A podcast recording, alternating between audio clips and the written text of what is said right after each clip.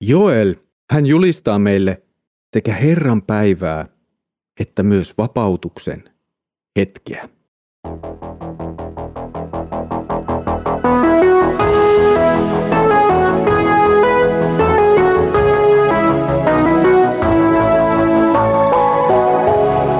Kirjoitusten pauloissa.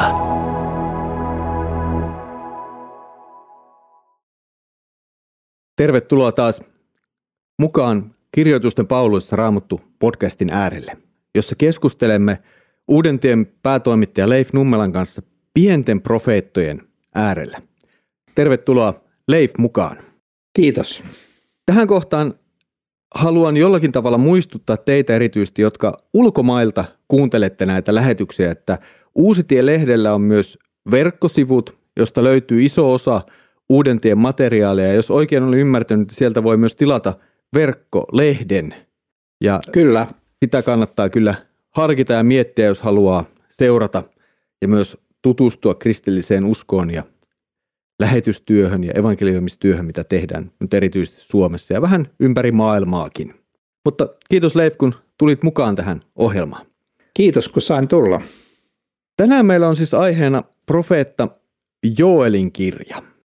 Mutta ennen kuin mennään ihan Joelin kirjaan, niin haluaisin Leif kysyä sinulta semmoinen kysymyksen, kun tämä nyt on ensimmäinen näitä pienten profeettojen kirjoja, mitä varsinaisesti tehdään tässä sarjassa, niin voisitko muutaman sanan miettiä sitä, että mikä oikeastaan on profeetta Vanhan testamentin kontekstissa?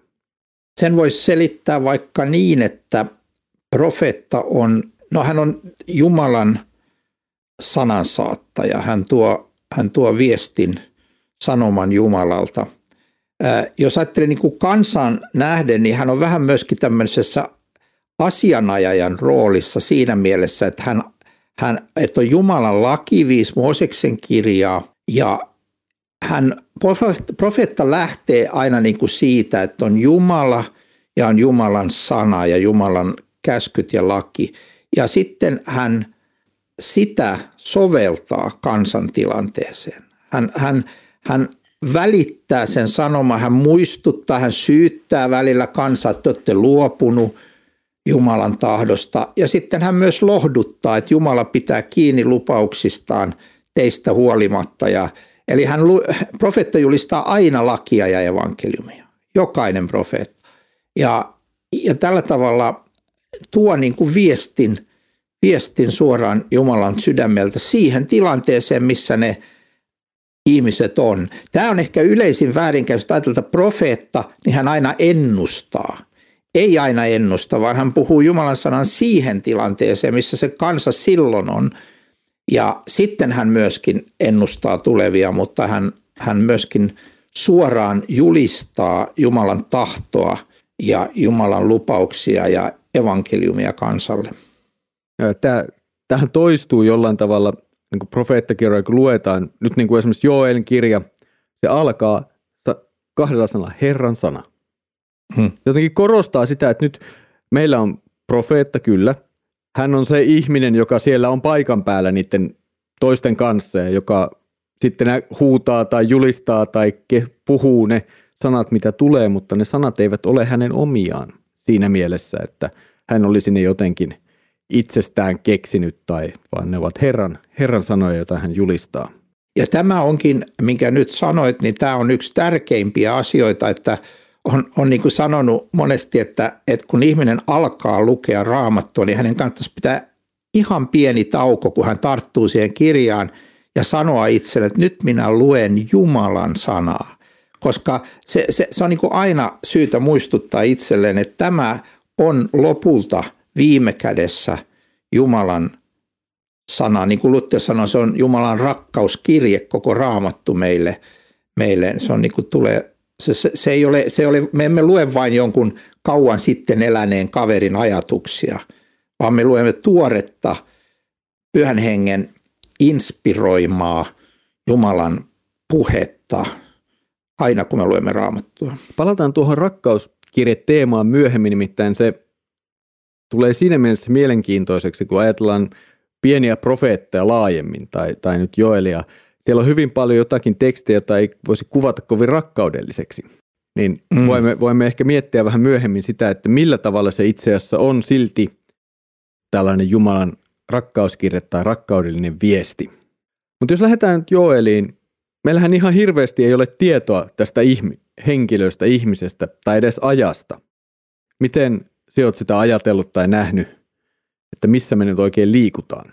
Tämä on ehkä kaikkein äh, vaikein pikkuprofeetta sijoittaa johonkin tiettyyn ajanjaksoon. Se, se esimerkiksi kommentaareissa ja tutkijoiden keskuudessa se sijoittuu niin kuin sieltä seitsemänsataa ennen Kristusta niin aina jopa sinne ihan, ihan niin kuin vanhan liiton loppupuolelle, että se, se niin kuin, siinä, on, siinä on suuri heitto. Onneksi on niin, että tämän sanoman vastaanottaminen, ymmärtäminen ja, ja, ja näin, niin se ei ole kiinni siitä tässä kirjassa. Se joskus on kiinni siitä, että mihin aikaan tämä on sanottu, mutta tässä kirjassa ei ole niin, niin suuresti kiinni siitä, että mihin aikaan tämä on kirjoitettu. Siinä on perusteet sijoittaa se vähän eri aikoihin. Ehkä joudumme vähän tekemään niin kuin hebrealaiskirjan kohdalla Uudesta testamentista, joudumme myöntämään, että en tiedä. Kuka, hebrealaiskirjan kohdalla emme tiedä, kuka sen on kirjoittanut. Joelin kohdalla emme tiedä varmasti, koska se on kirjoitettu.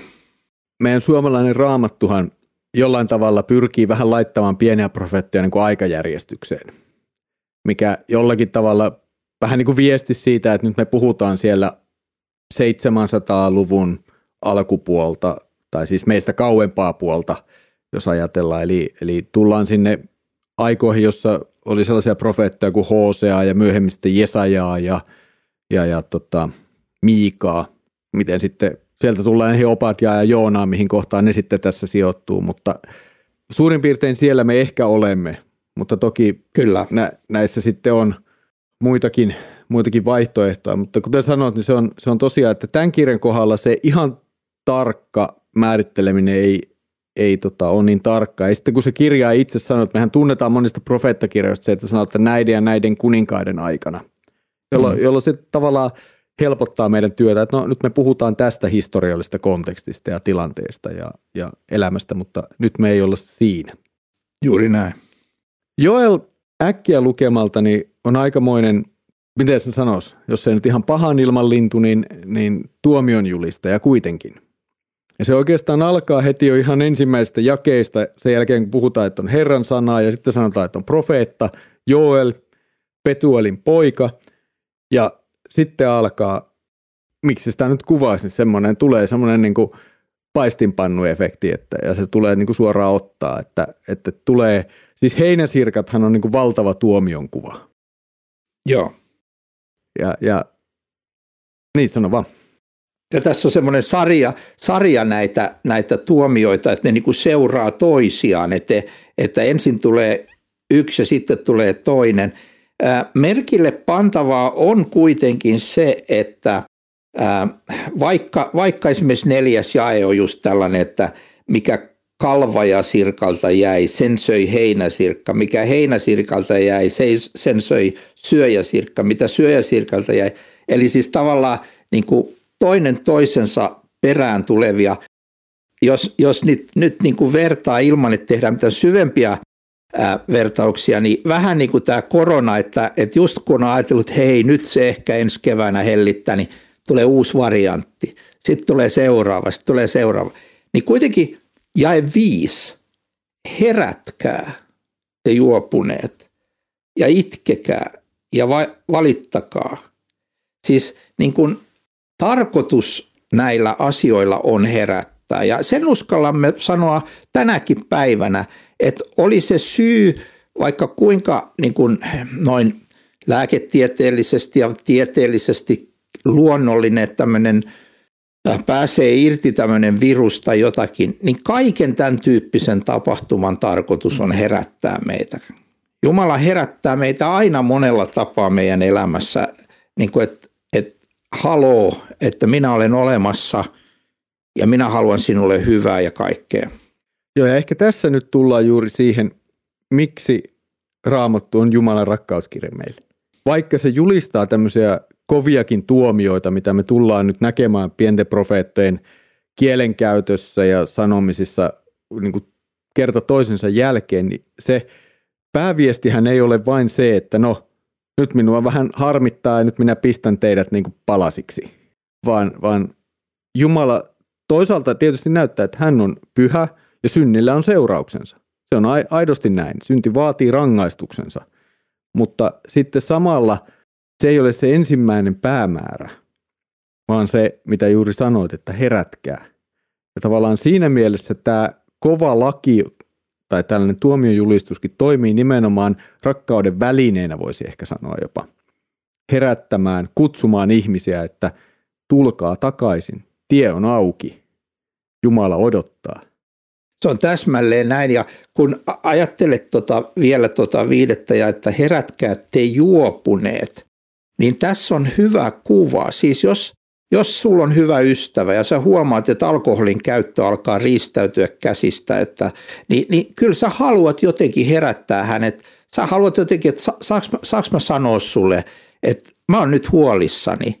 Ja, ja sä ehkä, ei se ole hänelle kivaa kuultavaa ja usein hän ei niin kuin ehkä haluakaan kuulla ja se tyypillinen on se, että ei minulla ole mitään ongelmaa tässä asiassa. Juopuneelle on vaikea vakuuttaa, että sun ongelmas on se, että sä, sä, sä käytät, sä, sä oot niin kuin suistumassa tässä asiassa, sä käytät liikaa. Nyt Jumala puhuu hengellisesti juopuneille tässä, ihmisille, jotka palvoo epäjumalia, unohtaa Jumalan lain. Unohtaa Jumalan tahdon, unohtaa oman pelastuksensa ja, ja hän yrittää niin kuin herättää niitä, niin siinä tarvitaan niin sanotusti kättä pitempää. Joo, jollain tavalla Joel tuossa, kun mennään vähän eteenpäin, sillä puhutaan siitä, miten ruokauhrit ja juomauhrit on loppuneet Herran temppelistä. Ihan tarkkaan ehkä tiedetä, mitä siellä on tapahtunut. Jonkunlainen viite on siitä, että kansa on lakannut viettämästä temppelissä kaikkea sitä Jumalan palvelusta, joka siellä pitäisi viettää. Ehkä jotain oli jäljellä, niin kuin ylipäätään näyttää pienissä profeetoissa, että jotain siitä oikeasta oli jäljellä. Mutta sitten joko siihen oli sotkettu jotakin, tai sitten vähän oli niin kuin kulmasta höylätty, että tuo ja tuo jää niin kuin pois. Ja, ja ei niin kuin ymmär, joko se on ymmärtämättömyyttä, ei enää tunneta Jumalaa, hänen tahtoaan, tai, tai joku muu syö sitten siinä taustalla. Jos sallit tähän tämmöisen modernin esimerkin, tämä on siis totta, että hyvin tuntemani ihminen meni Ruotsiin yhteen tilanteeseen ja, ja, ja siinä tilanteessa ää, oli, oli yksi osas ohjelma oli Jumalan palvelus. Ja sitten hän Jumalan palveluksen jälkeen lähestyi pappia ja kysyi, että, että anteeksi, mutta tässä ei tainnut olla synnin tunnustusta ollenkaan tässä Jumalan palveluksessa. Pappi vastasi, että ei me jätimme sen pois, koska se saa ihmiset tuntemaan itsensä niin negatiivisesti, negatiivisessa valossa. Sitten hän sanoi, että anteeksi vielä, että tässä ei tainnut olla uskon tunnustustakaan. Niin vastaus oli, että joo, ei, me jätettiin sekin pois, koska se jakaa niin. Niin tämä on niinku se tilanne, jos sä oot tämmöisessä tilanteessa, niin silloin on Joelille tarvetta, joka tulee niin kuin ja sanoo, ja neljätoista, että kuuluttakaa pyhä paasto, kutsukaa koolle juhlakoos, kootkaa vanhimmat ja kaikki maan asukkaat Herran Jumalanne huoneeseen ja huutakaa Herran puoleen.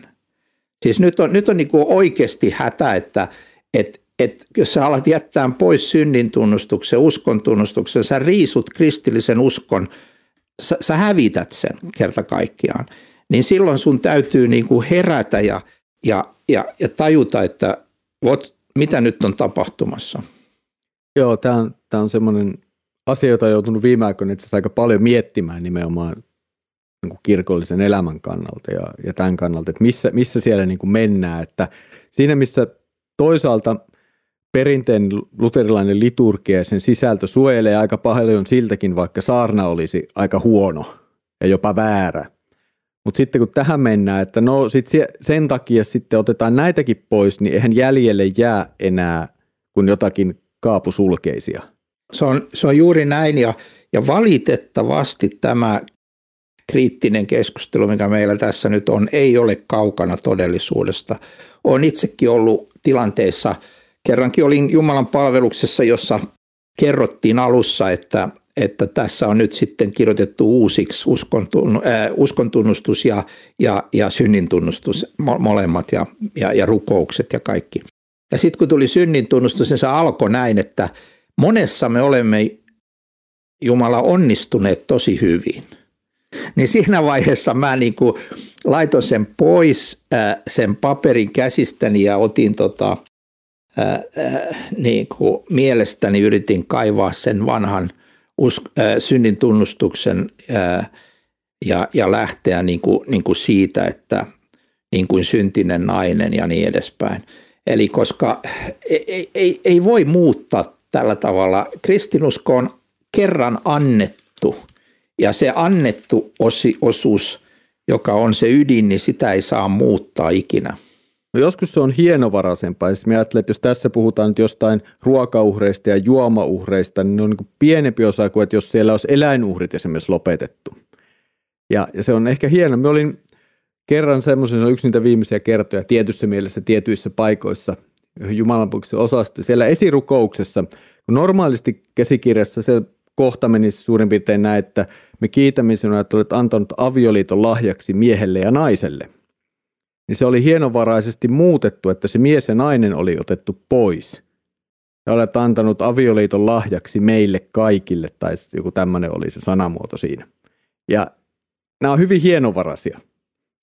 Ne on hienovaraisia ja niitä, ne tapahtuu ja niissä pitäisi olla hereillä, että me niin kuin emme lähtisi muuttamaan sitä, mitä ei saa, saa muuttaa. Ja tässä Joelin kohdalla on selvää, että Israelin kansa on nyt tilanteessa. Sen takia näitä profeettoja tulee, sen takia se on rakkautta, niin kuin sanot, että tämä taivaallinen Isä Jumala on huolissaan kansastaan.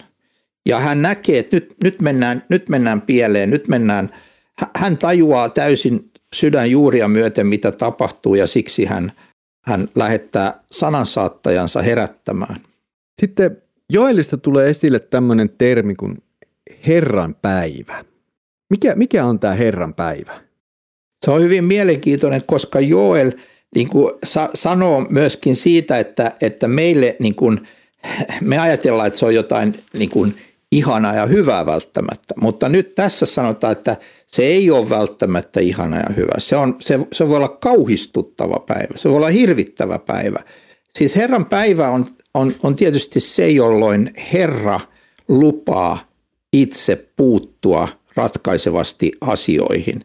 Ja silloin me, nyt me ei puhuta jostain yksilön kokemasta, jostain johdatuksesta, vaan me puhutaan siitä, että Jumala oikeasti niin kuin tekee jotakin hänen, hänen äh, viisaudessaan ja kaikkivaltiudessa hän puuttuu peliin. Äh, niin kuin C S Lewis sanoi, että näytelmän kirjoittaja astuu lavalle. Ja tietenkin viime kädessä se on Jeesus Kristus, joka tulee. Se on se suuri Herran päivä, kun, kun Kristus, Kristus tuli ensimmäisen kerran ja hän tulee toisen kerran. Mutta Mutta myös siinä mielessä täällä Vanhassa testamentissa on Herran päivä, että se voi tarkoittaa jotain dramaattista Jumalan peliin puuttumista. Täällä toisen luvun puolessa yhdennessätoista jakeessa puhutaan tästä, että Herra itse johtaa sotajoukkoa jylisevällä äänellään. Valtava on hänen sotaväkeensä, väkevä hänen käskynsä toteuttaja. Herran päivä on suuri, pelottava ja hirmuinen. Ja sitten tulee se pointti, kuka sen kestää? Mm. Tämähän on niin avainkysymys myös meille, että et, et tietysti mielessä Herran päivähän on tulossa. Kristus on Kyllä, palaamassa ja y, jonakin päivänä toivottavasti pikemmin kuin myöhemmin. Se on, se on päivä, jolloin se kysymys nimenomaan esitetään, että kuka kestää. Ja, ja tässä on, joutuu jälleen sanomaan näin, että meidän aikamme tarvitsisi taas Joelia, koska nythän siis, kun puhutaan Jumalasta, niin usein nykyään ää, se on joko semmoinen, joka asuu ikään kuin sillä tavalla minun sisimmässäni. Ää, emme tietenkään kiellä sitä, että kun ihminen on uskossa, Kristus asuu hänessä, mutta, mutta siis koko Jumalan käsitys tulee tämmöiseksi sisäiseksi. Ja, ja, ja silloin niin kuin, äh, ei, ei ole tämmöistä Herran päivää, jolloin Jumala, joka on todellisesti olemassa meidän ulkopuolella, puuttuu asioihin. Ja, ja toinen asia on se, että kun puhutaan Jumalasta, niin äh, häviää se pyhyys. Ja se, se on niin kuin käsittämätön asia, että kun Jumalalta häviää pyhyys ihmisten mielessä, Jumala ei ole enää pyhä, niin silloin kaikki muu lähes voi olla pyhää. Yksi, yksi teologi selitti ihan vakavissaan, että lumihiutaleet on pyhiä. No siis ne on pyhiä siis jossain kaukaisessa merkityksessä sille, että ne on hienoa, hienoa Jumalan luomista, kun ne on kaikki erilaisia. Mutta ei siinä mielessä, ei ne siinä mielessä ole pyhiä ollenkaan kuin mitä Jumala on pyhä. Että ne on ihan tavallista niin kuin, äh, lunta, mutta siis äh, äh, kun Jumalan pyhyydestä puhutaan, niin puhutaan siitä, että hän on Hän on niin kuin moraalisesti absoluuttisen puhdas, aina tekee aina oikein, hän on absoluuttisen vanhurskas. Ja nyt tämä on yhtälö, mihin viittaat. Jos täysin pyhä vanhurskas Jumala kohtaa tällaisen kuin minä, sinä ja me kaikki, tämmöisen syntisen ihmisen Herran päivänä, niin miten silloin käy? Se herättää sen kysymyksen, että et, et apua, miten minun käy? Niin, ja tämähän on juuri se ongelma nyt, kun Jumalan pyhyys hävitetään jollain tavalla. Hänen, ja samalla tietysti hänen lakinsa ehdottomuus. Siitä tehdään joko semmoinen pyöreä, mukava pallukka, jota me voidaan vähän eri puolilta näperellä ja, ja voidaan sieltä jotenkin luovia itsemme läpi, kun ollaan riittävän hyviä. Niin, tai, tai yritetään ainakin se jonkunlainen. Se on vähän tämmöinen, että yritä edes tyyppinen juttu. Niin. Mutta että samallahan siinä häviää kyllä tarve evankeliumille. Siis mihin me tarvitaan evankeliumia, jos, jos meillä ei ole pyhää Jumalaa? Mihin me tarvitaan anteeksiantoa, jos ei ole todellista rangaistusta? Koska nimenomaan anteeksianto ja armohan ovat vastauksia todelliselle rangaistukselle. Täsmälleen. Ja kun ajattelet tä- tässä Joelia, niin äh, Joel ei jätä tätä vain ulkonaisiin asioihin, jossa ihminen voisi vielä sanoa, että mä oon tuossa ulkoisesti, niin kuin vanhemmat, mä oon toiminut tuossa asiassa oikein, vaan hän sanoi jae kaksitoista, että vielä nytkin sanoo Herra, kääntykää luokseni kaikesta sydämestänne, paastoten itkien valittajan, revitkää rikki sydämenne, älkää vaatteitanne ja kääntykää Herran Jumalanne puoleen. Itse asiassa tämän jälkeen, kun tämä sydän, sydänasia on nostettu esiin, tämä, että tämä Jumalan pyhyyden ja lain vaatimus, se ulottuu sisimpään asti, niin sen jälkeen alkaa tässä kirjassa esiintyä evankeliumia. Ensin tulee tämä ulkonainen tuomio, sitten se viedään sydämeen asti ja sen jälkeen ruvetaan puhumaan ihanaa evankeliumia, siis tässäkin jakeessa, jonka just luin, kääntykää Herran Jumalan puoleen, revitkää rikki sydämenne, niin, niin se jakeen toinen osa on, sillä hän on armahtavainen ja laupias, pitkämielinen ja suuri armossa, ja hän katuu pahaa. Todella, todella niin kuin hieno, todella hieno. Mutta jos lähdetään etsimään sitten muita semmoisia selkeitä viitteitä Jeesuksesta tai se evankeliumista Joelin kirjan osalta, niin mistä, mistä me löydettäisiin ne? Mä pysähtyisin ensin, ensimmäisen kerran jakeeseen kaksikymmentäkolme, joka tässä mun käytössä tällä hetkellä olevassa raamatussa on käännetty, niin kuin se ymmärtääkseni pitäisikin kääntää näin. Sionin lapset, iloitkaa ja riemuitkaa Herrassa Jumalassanne, sillä hän antaa teille vanhurskauden opettajan ja vuodattaa teille sateen, syyssateen ja kevätsateen, kuten entisaikaan. Ja sitten vähän myöhemmin alkaa puhe pyhän hengen vuodattamisesta. Niin Jumala antaa siis tämmöisen vanhurskauden opettajan, joka on, on ihan messiaaninen termi.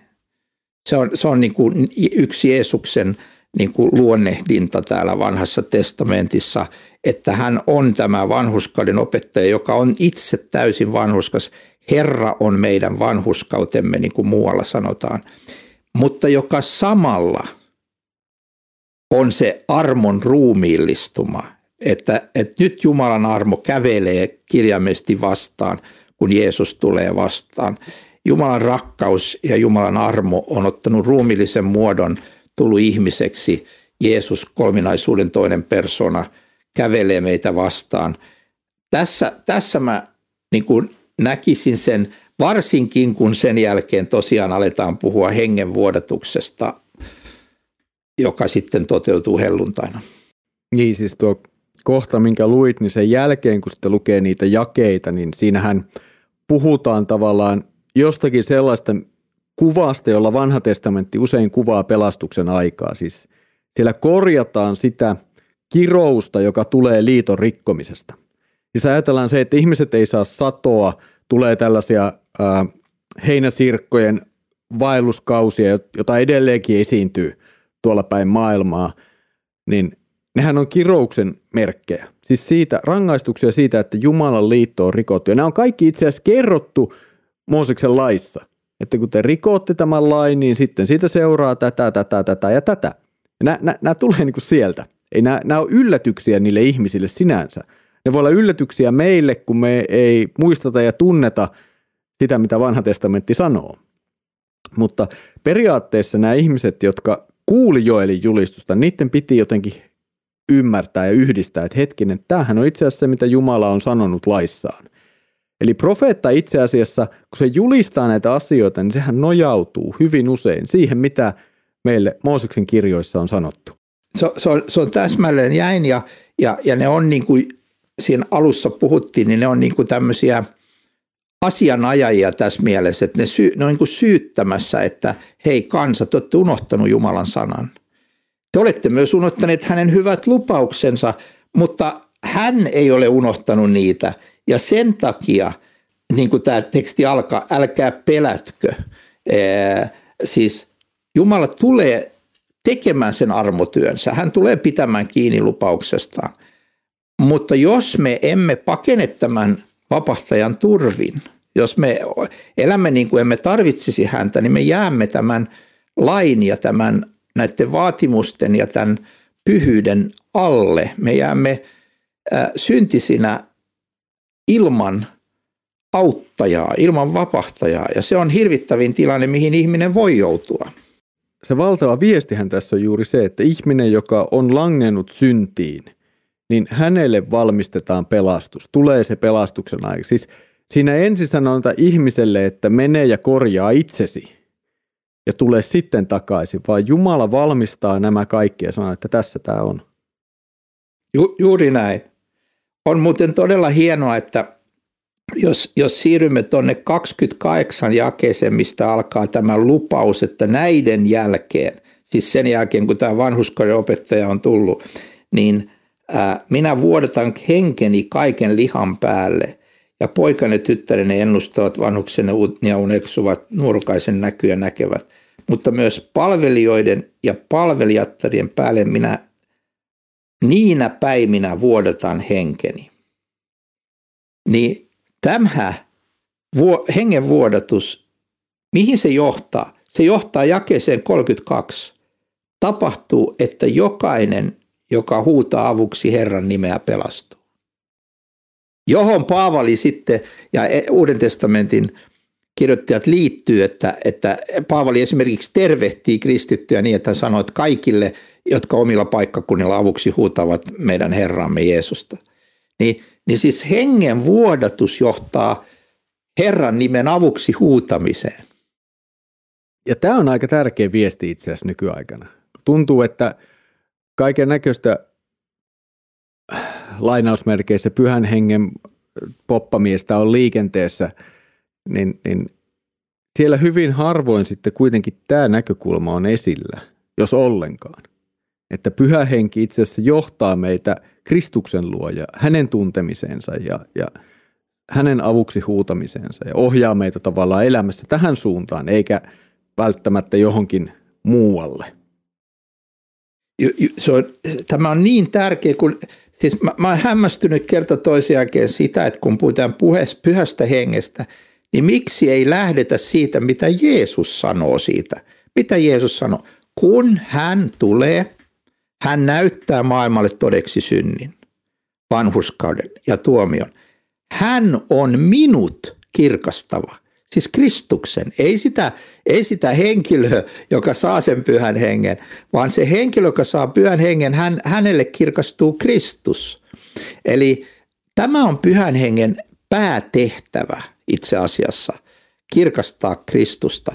Ja, ja se näkyy täällä jo Joelin tässä avainprofetiassa, että, että kun henki vuodatetaan palvelijoiden ja palvelijattarien ja koko kansan päälle, niin tuloksena on se, että ta- tapahtuu, että jokainen, joka äh, huutaa avuksi Herran nimeä, pelastuu. Tämähän on valtava, valtava lupaus tässä. Ja sitten tässä on semmoinen näkökulma, siinä sanotaan, ja jokainen, joka huutaa avuksi Herran nimeä. No jos ajatellaan, että me puhutaan nyt Israelin tai Juudan profeetasta, siis valitun kansan profeetasta. Ja jollain tavalla kuitenkin se viesti, joka sieltä tulee, että hetkinen, ei pelastus eikä Jumala ole rajattu vain tähän yhteen kansaan.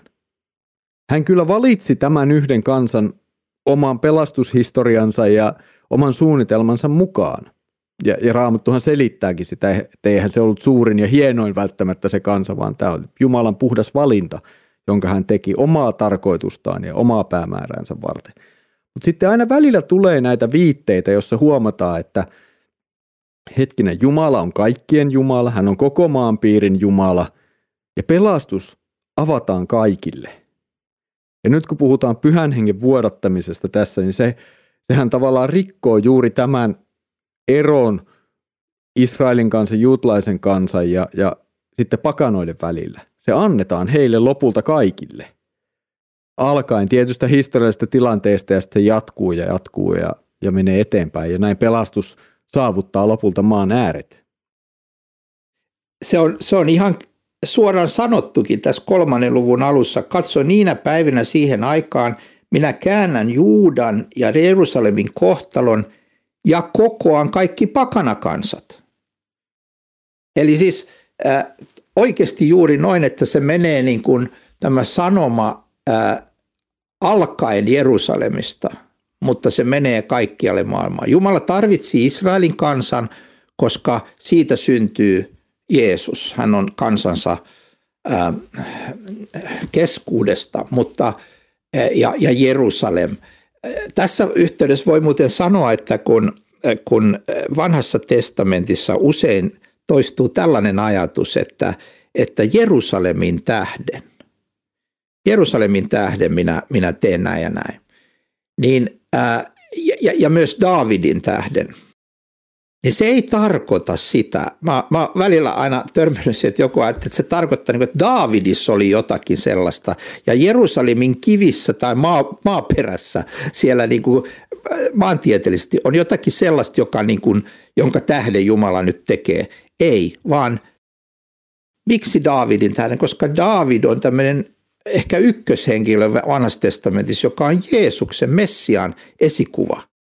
Ja miksi Jerusalem? Koska siellä, miksi se on pyhä kaupunki, eikä Helsinki eikä Pariisi? Sen takia, että sinne syntyy Jeesus. Ja hän pyhittää sen. Siis Jeesus, Jeesus on se, jota tarkoitetaan, kun sanotaan, että minä kuulen sinua Daavidin tähden ja otan sinut armoihini Daavidin tähden ja Jerusalemin tähden. Niin se on, se on itse asiassa lopulta ihan sama, kun me rukoilemme, että Jeesuksen tähden, Jeesuksen nimessä, koska siinä tarkoitetaan tätä lopullista pelastusta Jeesuksessa.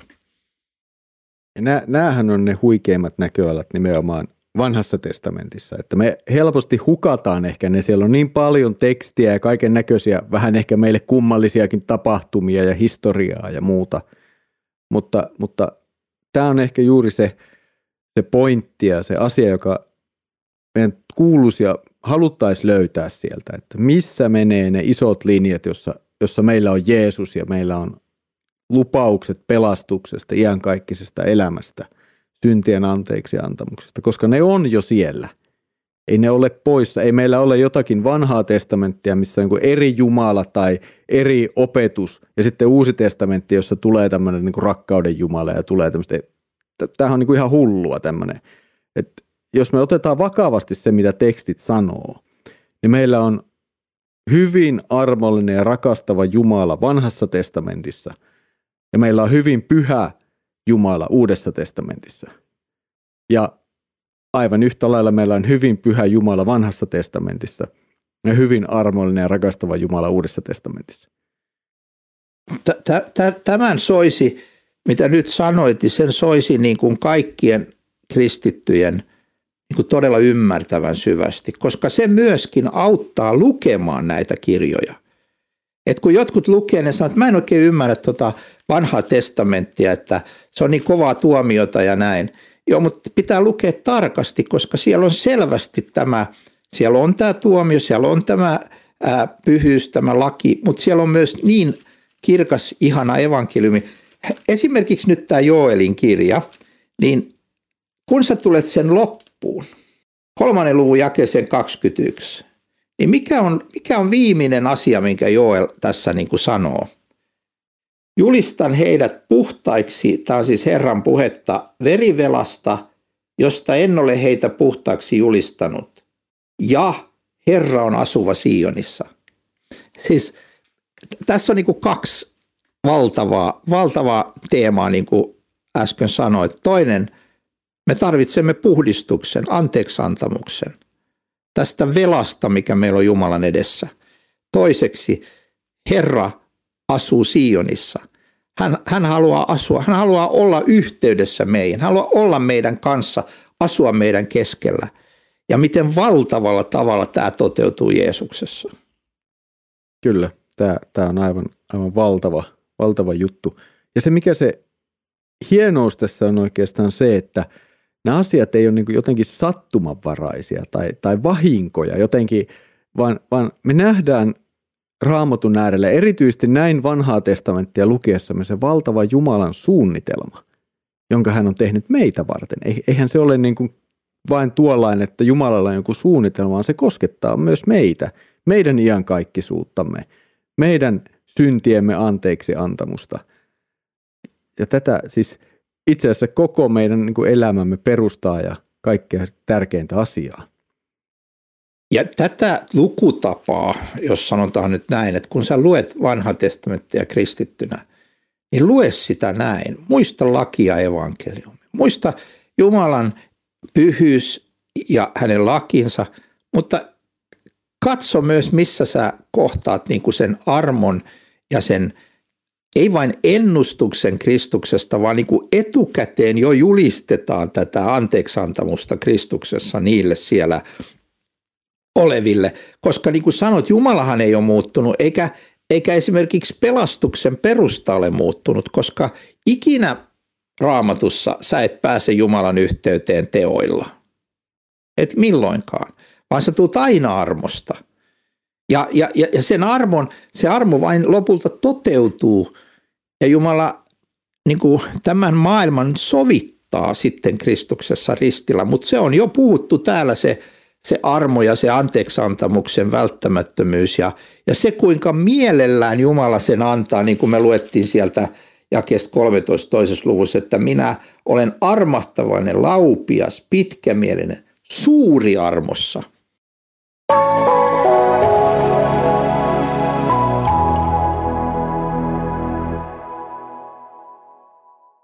Tähän loppuun vielä, tuossa äsken Leif lopetit nimenomaan tuohon toisen luvun jakeeseen kolmetoista. Ja ehkä, ehkä me voitaisiin ottaa se tähän vielä loppuhuipennukseksi kerran, koska se, se, on, se on aika keskeinen tässä Joelin kirjassa sen kokonaisuuden kannalta ja, ja sillä tavalla, miten sitä ymmärtää, mutta siinä on myös se hieno, hieno sanoma. Eli jos luetaan se ihan näin, minulla tässä nyt vanhemmassa käännöksessä lukee näin, että reväiskää rikki sydämenne, älkää vaatteitanne, ja kääntykää Herran teidän Jumalamme tykö, sillä hän on armahtavainen ja laupias, pitkämielinen ja armosta rikas, ja hän katuu pahaa.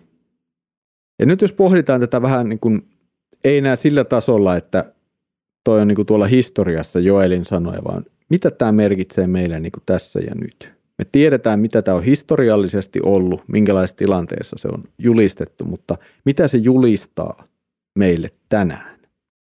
No, kun mä luen tämän esimerkiksi, niin mä ajattelen tätä viimeistäkin asiaa, mikä tässä sanotaan. Hän katuu pahaa, niin nyt ei pidä ymmärtää väärin tätä, että, että kun sanotaan, että Jumala katuu, vaan siis kysymys on tästä, että kun minä olen ansainnut hänen vihansa ajatuksin, sanoin ja teoin, niin kuin me Jumalan palveluksessa tunnustamme. Mä, mä olen, mä olen niin kuin rikkonut ja mä olen rikkonut sisintäni myöteni ja rikon, niin miten mä, miten mä selviän, niin kuin sä aikaisemmin kysyit tässä ohjelmassa, niin kuin sen Jumalan pyhyyden edessä. Niin nyt kun Jumala näkee Kristuksen, niin kuin Jeesus sanoi, että hänet korotetaan niin kuin se käärme siellä erämaassa. Ja, ja, ja mitä siellä tapahtuu? Vain katse siihen käärmeen, siihen pronssikäärmeeseen Israelin kansan historiassa. Niin nyt vain katse Kristukseen. Kristus, Kristus on sovittaja. Ja kun mä kuulen tämän sanoman, niin Jumala kääntää niin kuin vihansa pois minusta. Tai Kristus kääntää Jumalan vihan pois minusta. Ja Jumala on jälleen se rakastava isä, joka Kristuksessa on armahtanut minua. Aamen. Näihin sanoihin meidän on hyvä päättää tällä kertaa. Kiitos siitä, että olet tullut mukana kuuntelemassa Kirjoitusten Pauloista Raamattu podcastia. Kiitos Leif Nummela, että olet ollut mukana tällä kertaa keskustelemassa Joelin kirjasta. Seuraavalla kerralla me jatkamme keskustelua Leifin kanssa Aamoksen kirjan äärellä. Siitä siis seuraavalla kerralla. Mutta nyt Herramme Jeesuksen Kristuksen armo, Isä Jumalan rakkaus ja Pyhän Hengen osallisuus olkoon sinun kanssasi. Aamen.